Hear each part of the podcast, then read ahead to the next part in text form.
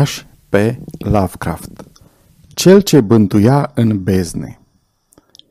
Anchetatorii prudenți se vor feri să constate opinia generală potrivit căreia Robert Blake a fost ucis de trăsnet sau de șocul nervos provocat de o descărcare electrică. E adevărat că fereastra în fața căreia stătea era intactă, dar natura obișnuiește să aibă asemenea capricii. Expresia chipului său ar fi putut fi cauzată de contracții musculare fără nicio legătură cu ceea ce văzuse. Notele din jurnalul lui sunt în chip clar roade ale unei imaginații dezlănțuite, pusă în mișcare de superstiții locale și de unele descoperiri făcute de defunct. Cât despre starea bizară a bisericii părăsite de pe Federal Hill, e ușor să o atribui unei șarlatanii conștiente sau inconștiente a lui Blake. Căci, în definitiv, el era un scriitor și un pictor ce se dedica domeniului mitului, visului, teoriei mereu în căutare de efecte stranii sau fantastice. Prima lui ședere la Providence, când fusese musafirul unui bătrân tot atât de pasionat de ocultism ca și el, luase sfârșit în incendiu și moarte. Pe de o altă parte, nicio îndoială că și-a părăsit casa din Milwaukee și s-a întors în orașul nostru sub efectul unui impuls morbid. Auzise probabil vorbindu-se despre vechile legende, contrar a ceea ce scrisese în jurnalul lui, și moartea lui a dus poate în mugure o formidabilă mistificare, preludiu al unui mare succes literar. Cu toate acestea, mai mulți dintre cei care au studiat acest caz cu atenție aderă la o teorie mai puțin banală și mai puțin rațională. Ei sunt înclinați să dea crezare jurnalului lui Blake și subliniază importanța semnificativă a faptelor următoare: existența dovedită a sectei nelegiuită numită Înțelepciunea Stelelor, înainte de anul 1930, dispariția unui ziarist prea curios, Edwin M. Lillebridge, în 1893, și mai presus de toate, expresia de teroare monstruoasă de pe fața tânărului scriitor mort. Unii dintre adepții acestei a doua teorii au aruncat în apele golfului piatra cu unghiuri bizare, aflată într-o cutie de metal găsită în vechea clopotniță fără ferestre și nu în turn, unde declară Blake că a descoperit-o. Deși gestul lui a fost condamnat de toată lumea, acest om, medic vestit, mare amator de folclor vechi, afirmă că a scăpat globul pământesc de un obiect prea periculos pentru a fi lăsat să dăinuie. Lăsăm cititorului grija de a alege singur între aceste două opinii. Cât despre noi, după ce am studiat în mod obiectiv jurnalul lui Blake, vom da aici rezumatul evenimentelor, plasându-ne în punctul de vedere al actorului principal. Tânărul scriitor s-a întors la Providence în timpul iernii 1934-1935. S-a instalat la ultimul etaj al unei case venerabile pe culmea unei coline înalte, pe lângă Brown University, în spatele bibliotecii John Hay. Era o locuință confortabilă și pitorească, în stil georgian, în mijlocul unei grădini rustice, în care pisici mari se încălzeau la soare.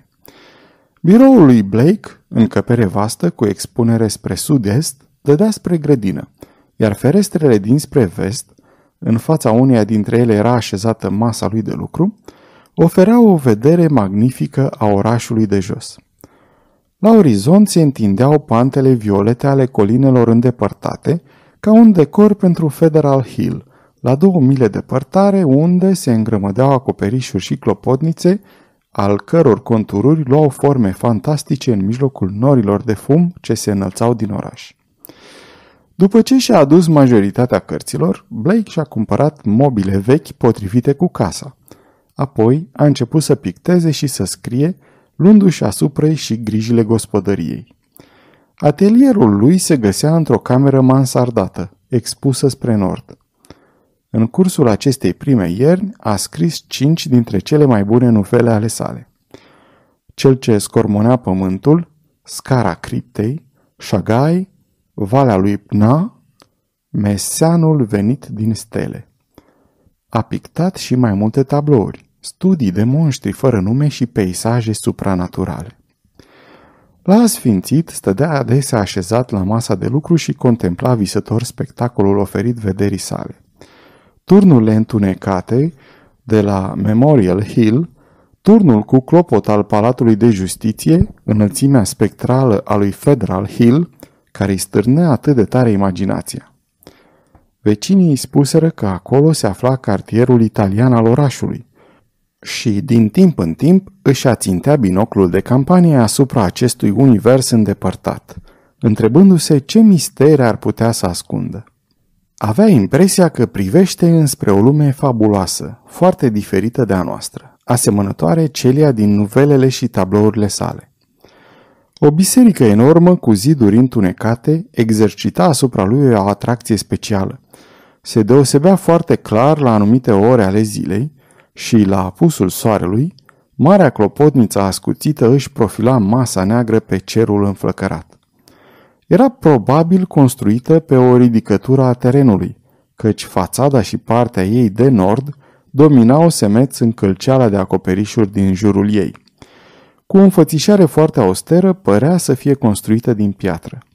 Aparținea stilului neogotic și data probabil din 1810 sau 1815. Pe măsură ce se scurgeau lunile, Blake contempla cu un interes mereu crescând această construcție neprietenoasă. Ferestrele nefiind niciodată luminate, trăsese concluzia că biserica trebuie să fi fost părăsită. Cu cât o privea mai mult, cu atât mai mult îi se înfierbânta imaginația și îi inspira idei bizare. Îi veni ideea că o aură de dezolare plana asupra acestui loc, astfel că până și porumbeii și rândunelele evitau acoperișul ei afumat. Notează în jurnalul lui că stoluri mari de păsări înconjoară toate celelalte clopotnițe ale orașului, cu excepția acesteia. În primăvară, Blake căzu pradă unei agitații profunde. Începuse un roman bazat pe o pretinsă supraviețuire a cultului vrăjitoarelor în Maine, dar era incapabil să-l continue. Era din ce în ce mai absorbit în contemplarea clopotniței sumbre de care fugeau păsările și rămânea orb în fața frumuseților frunzelor delicate, proaspăt răsărite, în pomii din grădină. Atunci i-a venit pentru prima oară ideea să traverseze orașul și să urce panta fabuloasă ce ducea la această lume de vis. La sfârșitul lui aprilie, puțin înainte de data nopții Valpurgiei, Blake plecă pe drumul spre necunoscut. După ce străbătu străzile și piețele orașului de jos, ajunse în sfârșit la calea suitoare, mărginită de terase de piatră tocită, de colonade dorice năruite și de cupole de sticlă năclăită în praf, ce trebuia să-l conducă spre ținta expediției. Curând, remarcă fețele închise la culoare ale trecătorilor, firmele în limbă străină deasupra prăvăliilor. Nu dădu nicăieri de obiectele pe care le deslușise din depărtare cu ajutorul binoclului și ajunse să se întrebe odată mai mult dacă Federal Hill nu aparținea domeniului viselor. Din timp în timp apărea fațada leproasă a unei biserici sau o clopotniță gata să se prăbușească, dar nu zărea niciodată clădirea neagră pe care o căuta. Îl întrebă pe un negustor unde se găsește o biserică mare de piatră. Omul răspunse zâmbind că n-auzise vreodată vorbindu-se de așa ceva. Pe măsură ce Blake urca, labirintul străzilor devenea din ce în ce mai straniu. Traversă 2 sau 3 bulevarde largi, apoi întrebă alt prăvăliaș. De data aceasta ar fi putut jura că interlocutorul lui se prefăcuse că nu știe. Văzu o expresie de groază trecând pe fața omului, care făcu un semn ciudat cu mâna dreaptă. Dintr-o dată o clopotniță neagră se profilă pe cerul înnourat, în stânga lui. Blake înțelese că și atinsese țelul și se afundă în labirintul străduțelor sordide ce porneau din bulevard.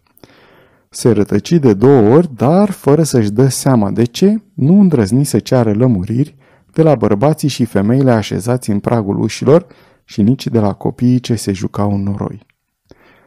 În sfârșit, văzu clar clopotnița în direcția sud-vest, dominând enorma masă neagră a clădirii la capătul unei ulicioare. Curând după aceea ajunse într-o piață mare, măturată de vânt, cu un pavaj ciudat. La marginea ei, un zid destul de înalt susținea o platformă artificială înconjurată de un grilaj.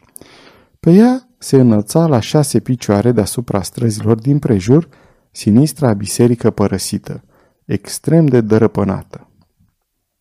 Câțiva contraforți i se năruiseră la pământ și multe din florile de piatră de pe creasta acoperișului zăceau în iarbă la poalele zidurilor.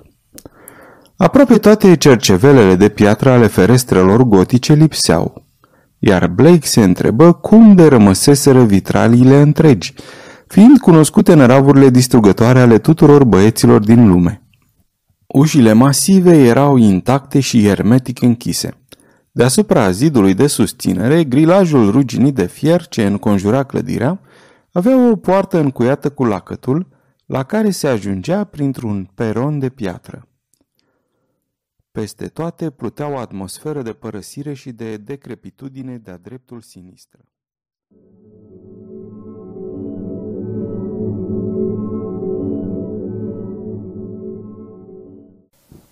Dar oare ce va găsi Blake în sumbra biserică părăsită de oameni? Un cult malefic? Un portal către o lume necunoscută? Sau un monstru feroce? Pentru a afla răspunsul, nu trebuie să te strecori noaptea în pivnița bisericii blestemate. Este suficient să vizitezi site-ul nostru www.cărțiaudio.eu, să accesezi pagina acestei nuvele și să asculți continuarea trimițând un SMS. De asemenea, această nuvelă completă se poate asculta de către toți patronii noștri pe site-ul www.patreon.com/cărți audio. Vă mulțumim și vă dorim audiție plăcută!